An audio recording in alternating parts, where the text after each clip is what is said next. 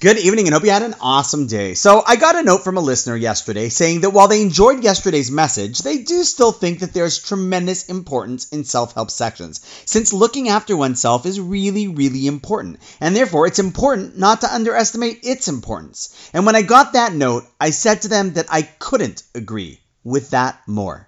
Wait, so which side of the fence do I stand on? You know, it's like that joke about the two people who go see the rabbi. One presents his argument and the rabbi responds, You're right. And then the other gives his counterclaim and the rabbi says, You're right. And then both of the individuals then say to the rabbi, Well, it's impossible that we're both right. And to that, the rabbi says, Yes, you're right.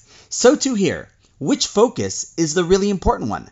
After I spoke about the need to focus on a help others section, how could I agree with the self help section? And the answer is simple there's a means and there's an end.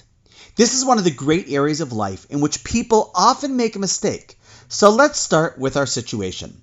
When I agreed with this individual that self help is obviously extremely important, it is true, but it is true as a means, not an end. And having the right perspective on this is really important. Think of it in the famous scenario of a parent flying with a few of their younger kids, and all of a sudden there's an emergency. The plane starts to lose oxygen, and the oxygen masks drop down. Of course, the natural God given instinct given to all parents is to save their kids, to look after their children. And so, with that knowledge, the first thing that a parent must do with the oxygen masks is help themselves. Themselves? Well, what kind of selfish parent is that? I thought we're wired to look after our kids, even at our own expense. Well, that's true.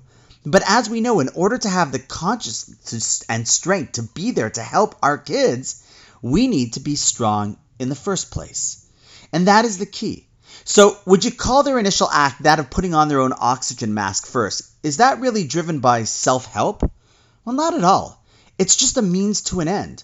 The goal is to enable themselves to play their sacred role of caring for their kids, or for that matter, anyone else on the plane that will need their assistance.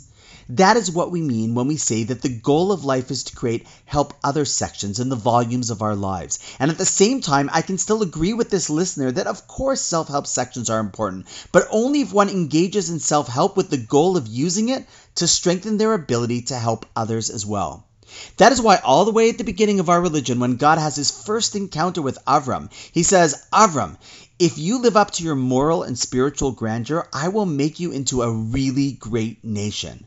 And at first glance, that is nice, but it seems a little selfish. I mean, so great, Avram and his descendants will be great. But what about the other 99 plus percent of the rest of the world?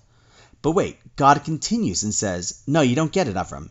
If you become that type of person, raise that kind of people, I'm going to make you great, not so you could be great, but so that Avram, I'm doing this not as a reward, but so that if you're great, you can use that greatness to bring great blessing to the lives of all others on the face of this planet. There you have it in our inception. To become great, to work on oneself, to delve deeply into advanced self help study and practice, so that we can then help and be a blessing to others. Self help is the means to the end of helping others.